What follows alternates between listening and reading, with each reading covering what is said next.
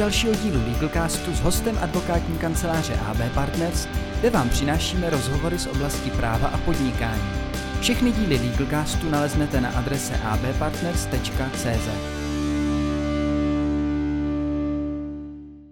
Dobrý den, vítám vás u dalšího dílu našeho Legalcastu.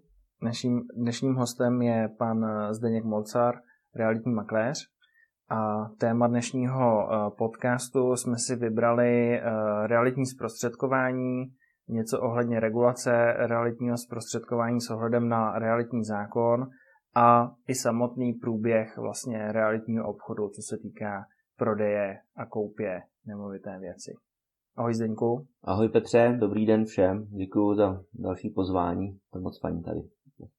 Děkuji, že jsi přijal, eh, přijal i naše druhé pozvání.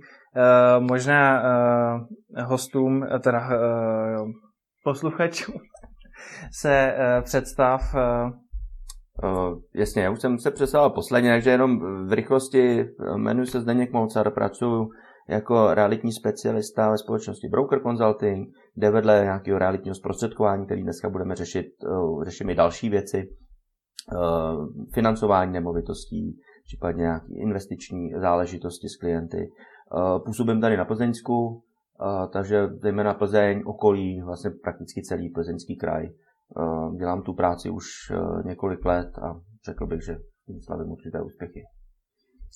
Tak já jenom uvedu, že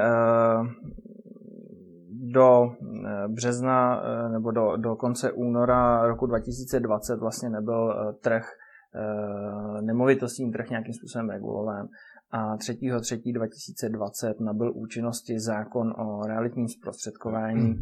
který teda zejména upravuje základní pojmy ve světě realitního zprostředkování, dále něco ohledně povinného pojištění realitních zprostředkovatelů, eh,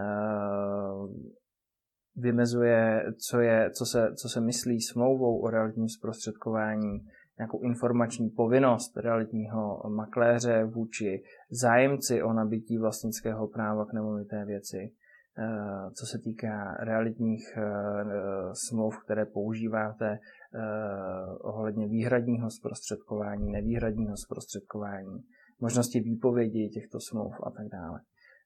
Provizí samozřejmě, které hrajou velkou roli při výběru jak realitního makléře a tak dále. Eh, co se týká eh, úschovy kupní ceny u realitní kanceláře, advokáta, banky nebo notáře. Eh, co Zdeňku si myslíš o tom realitním zákonu? Dotklo se tě to samozřejmě jako realitního zprostředkovatele a jakým způsobem jste na to zareagovali? Tak samozřejmě ten zákon vítám. Každá regulace toho realitního trhu je určitě potřeba chápu to jako nějaký první level, protože ona ta regulace je zatím velmi mírná. V porovnání s tím, jak jsme regulováni, my eh, to pracujeme i ve financích, eh, tak je to pořád nějaký krok číslo jedna, ale zaplať mámbu za něj. Co se týče, jak se mě to dotklo, velmi minimálně, protože ten zákon jenom říká, jak se ta práce má dělat správně v uvozovkách a kdo, tu, kdo je profík, tak takhle to vlastně dělal už, už i před platností toho zákona. Eh, to, čemu já tleskám, je, že doufejme, že se podaří to, že eh, ty nepoctiví makléři a takový ty, eh, kteří tu práci neberou zase tak úplně vážně, že z toho trhu zmizí a že nebudou zbytečně mást klienty, aby si museli vybírat a tak dále. Takže tohle určitě, tohle určitě vítám a uvidíme, jaký budou jako ty, protože platí to chviličku, Navíc nám do toho teď skočila zase jiná prostě záležitost, která má jako určitě prioritu v zájmu veřejnosti, ale realitní zákon jako takový určitě vítám. Eh, hlavními důvody pro přijetí vlastně toho realitního zákona byla obecně regulace toho trhu eh, realitního a ochrana klientů. Eh, k tomu se váže to, že vlastně vy jako realitní zprostředkovatelé jste si museli zřídit živnost, realitního zprostředkování, splnit eh, nějaké podmínky, eh, si nemůžeš jenom nastínit, hmm. jaké to byly. Jasně, my, samozřejmě já jsem jako musel mít tu živnost i předtím, teď je to živnost vázaná. To znamená, stejně tak, jako když bych chtěl dělat já nevím, maséra, tak bych měl mít nějaké prostě jako předpoklady k tomu, nějaké nějaké vzdělání a znalosti a dovednosti a tak dále, tak stejně je to teď u toho realitního zprostředkování, eh, je tam vlastně x jako pravidel, záleží, kdo má dosažené jaké vzdělání, to budeš vědět ty jako právník eh, jako lepší, protože samozřejmě ten zákon máš podstatně lépe eh, načtený. Mně se to úplně jakoby nedotklo, protože mám vystudovanou vysokou školu, eh, obor ekonomický, takže tím pádem se automaticky kvalifikuju. Nicméně pokud nemá nikdo vysokou školu, má pouze střední, tak musí mít samozřejmě nějakou praxi, případně když je někdo nemá ani tu střední, tak musí mít zase o něco další praxi, což je velmi jako dobře, eh, nemůže tu práci dělat prostě někdo úplně, kdo přijde z ulice, tak jak to bylo dřív. Dříve skutečně stačilo, že makléř uh, udržel, uh, jak já říkám, propisku a moč a mohl dělat prostě makléře a rozhodovat prostě o milionech svých klientů. Což už teď doufejme jako možné nebude, bude muset projít nějakým vzdělávacím e, systémem, udělat nějaké certifikační zkoušky a, tomu já jako velmi tleskám, to je samozřejmě velmi dobře. Já osobně ten zákon hodnotím teda velmi kladně, nebo přijetí toho zákona, a to z toho důvodu, že spousta e, kupujících i prodávajících dělá nebo prodává svoji nemovitost poprvé v životě a možná i naposled, nebo kupuje a dávají do toho uh, téměř všechny své finanční prostředky a naopak se ještě zadluží, uh, protože většina realitních obchodů, které vlastně děláme my v rámci naší advokátní kanceláře, tak je financována prostřednictvím hypotečního úvěru. Uh, takže za mě ta regulace je na místě a i s ohledem na nějakou zahraniční právní úpravu a komparaci s jinými státy, tak je na místě.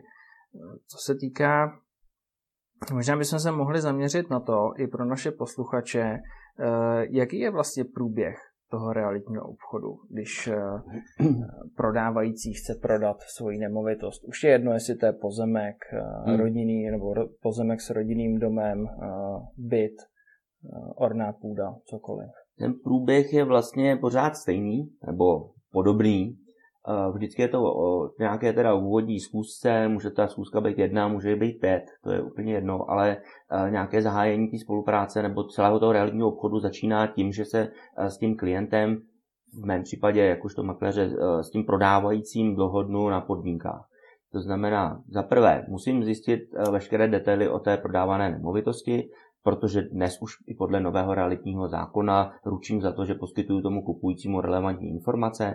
To znamená, některé informace, některé informace mi sdělí klient, eh, samozřejmě musím, měl bych být schopen a měl by být možnost je ověřit, to znamená eh, zásadní informace zjišťujeme z listů vlastnictví, nějaký technický posouzení, technické posouzení té nemovitosti, samozřejmě i, i to, co nám klient řekne. Nicméně stává se poměrně často, že ne všechny ty informace prodávající ví a zná, ani nemusí. Prostě on není profesionál, on je běžný občan, tak prostě nemusí některé věci jako vědět. Ale to je na nás, na makléřích, abychom toto odhalili a ten realitní zákon nám to vlastně přisuzuje tu naši povinnost prostě toto si zjistit. To znamená, potřebuju kompletní technické informace o té nemovitosti, pak se samozřejmě potřebu, eh, musím domluvit s tím prodávajícím na podmínkách, to znamená na typu smlouvy, zda je smlouva výhradní, nevýhradní.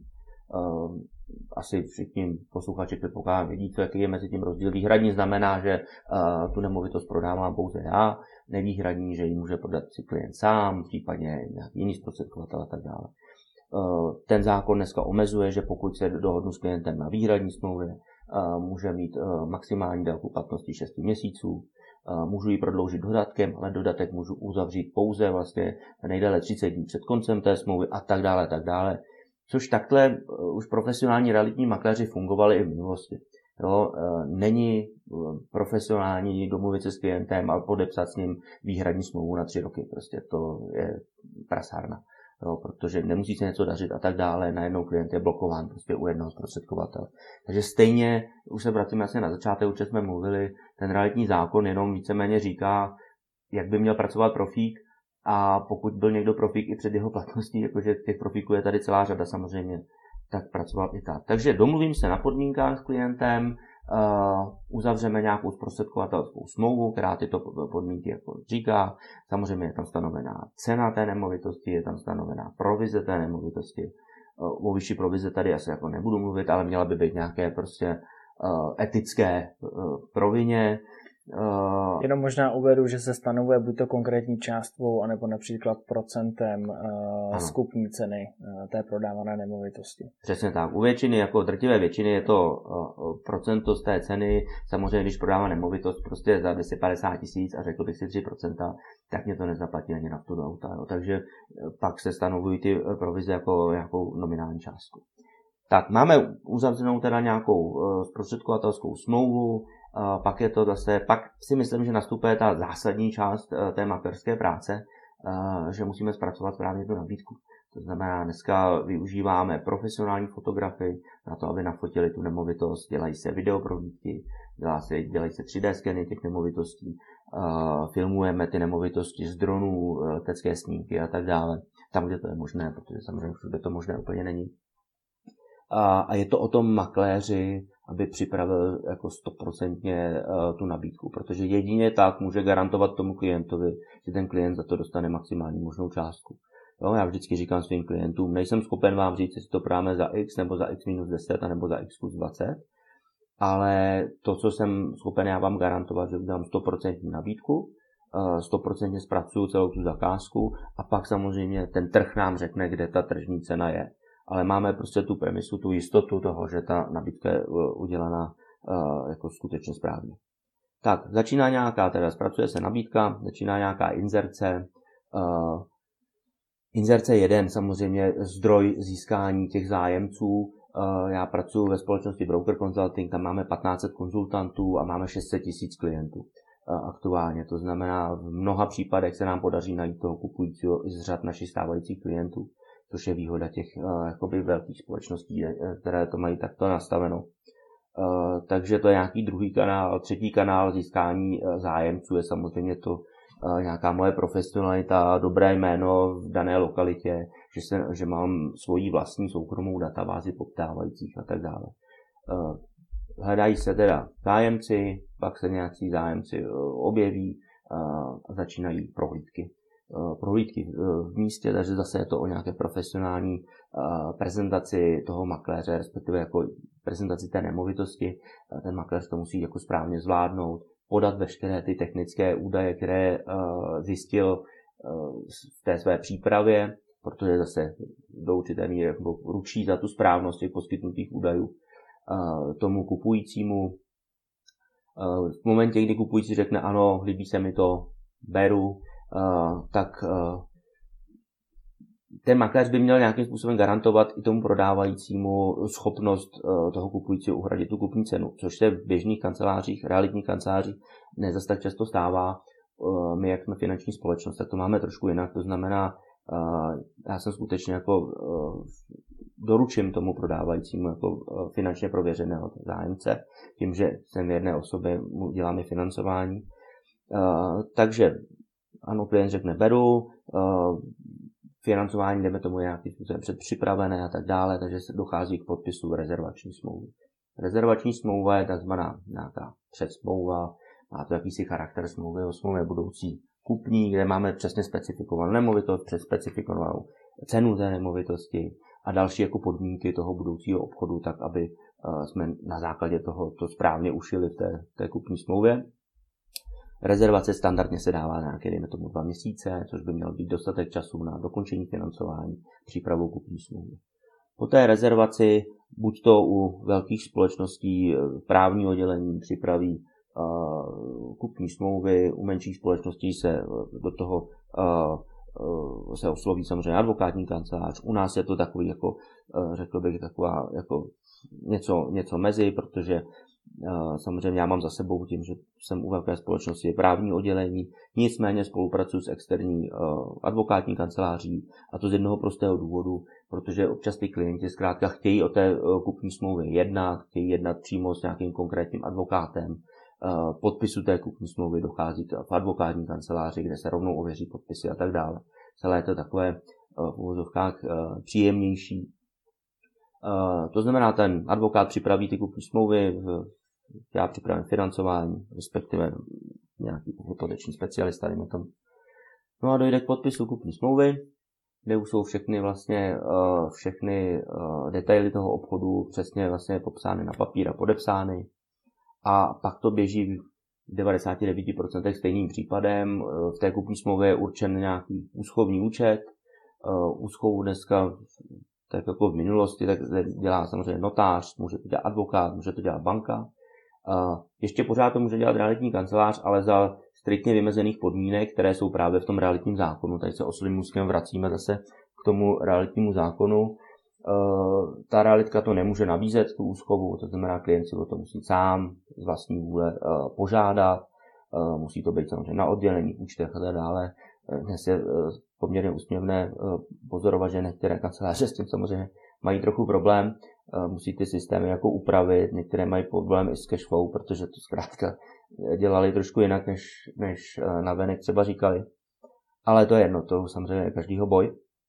Eh, takže se stanoví nějaký úschovní účet, eh, Poté, co je podepsána kupní cena, tak tam samozřejmě vzniká nějaká povinnost kupujícího uhradit eh, kupní cenu, povinnost banky nějakým způsobem uhradit tu kupní cenu. V momentě, kdy je kupní, nebo v té úschově ta kupní cena, kupní cena uhrazená, tak dochází k podání návrhu na vklad na katastr, to buď řeší zprostředkovatel, nebo, protože samozřejmě třeba zrovna advokátní úschova není pouze jako úschova kupní ceny, ale může to být i úschova listin, to znamená, to je všechno popsan, může eh, ten návrh na vklad podávat v tom daném okamžiku ten advokát, může to dělat i ten notář a tak dále. Eh, podá se návrh na vklad na katastr, katastr má samozřejmě od 20 do 30 dnů na to, aby eh, vynesl rozhodnutí, takzvaně přepsal tu nemovitost, a poté, co dojde k samotnému přepisu, tak teprve poté se vlastně vyplácí ta kupní cena tomu prodávajícímu na účet.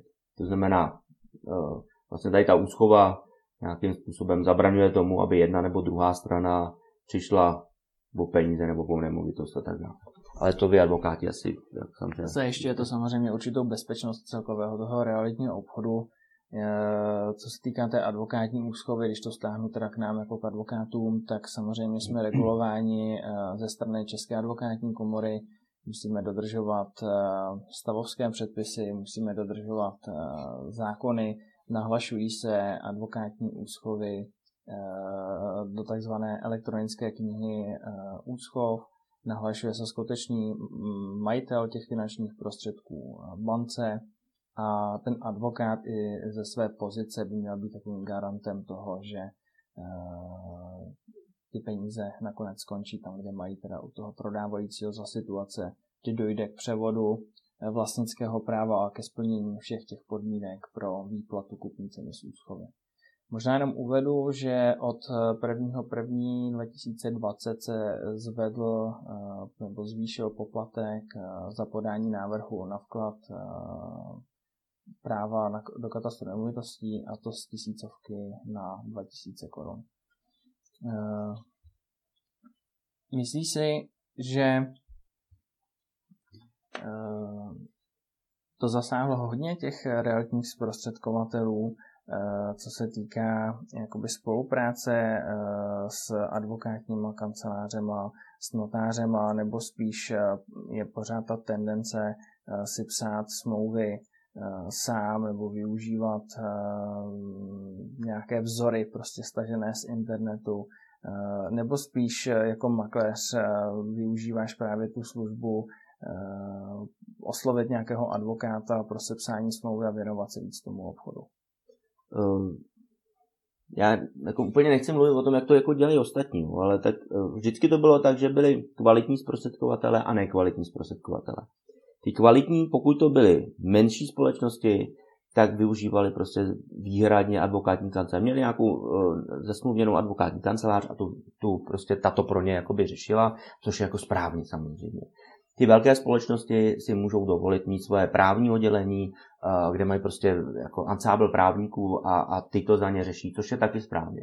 No a pak jsou samozřejmě ty jako takové ty garážové prostě realitky s nedobrými úmysly, kteří prostě na tom chtějí jako pouze akorát jako vytřískat nějaké peníze a chtějí ušetřit v úvozovkách za toho advokáta a ti si prostě připraví smlouvu nějakou na koleni, prostě staženou z internetu, to je samozřejmě špatně, jo, a varuju a vždycky jsem varoval prostě do takových jako společností vůbec posílat nějaké peníze, vždycky je to trošku jako o, o, o ústa, aby, aby jsme se vyjadřovali slušně. Jo. Takže je to, je to různý. Já, ač mám za sebou to velké právní oddělení, jak, když jsem teď vlastně u Brokuru, tak předtím jsem pracoval tak taky pro obrovskou společnost, tak pořád využívám toho advokáta externího také, který spolupracuje třeba s tím, eh, můžeme jako mluvit konkrétně i, i vy, tady spolupracujete s tím mým právním oddělením, oni připraví nějaký vzor té smlouvy, ale já potřebuju nějakého toho člověka v poli, eh, který mi pomáhá s těmi klienty řešit takové ty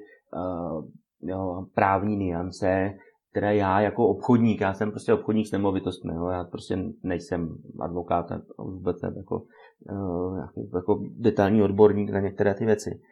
Uh, takže tohle mi třeba jako velmi pomáhá. Takže my jsme, to jsem jako strašně rád, jako vymysleli nějaký, uh, nějaký hybrid v úvozovkách, který je efektivní jako pro všechny strany.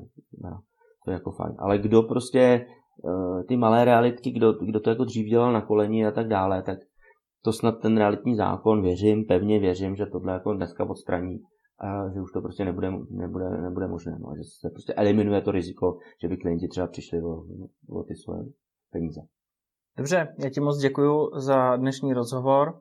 Eh, více informací o Zdeňkovi Molcarovi můžete naleznout na jeho Facebooku a internetových stránkách, eh, jakož i naše další díly eh, podcastů taky naleznete na Facebooku AB Partners a nebo Legalcast. Děkuji za pozvání a přeju všem, ať se daří.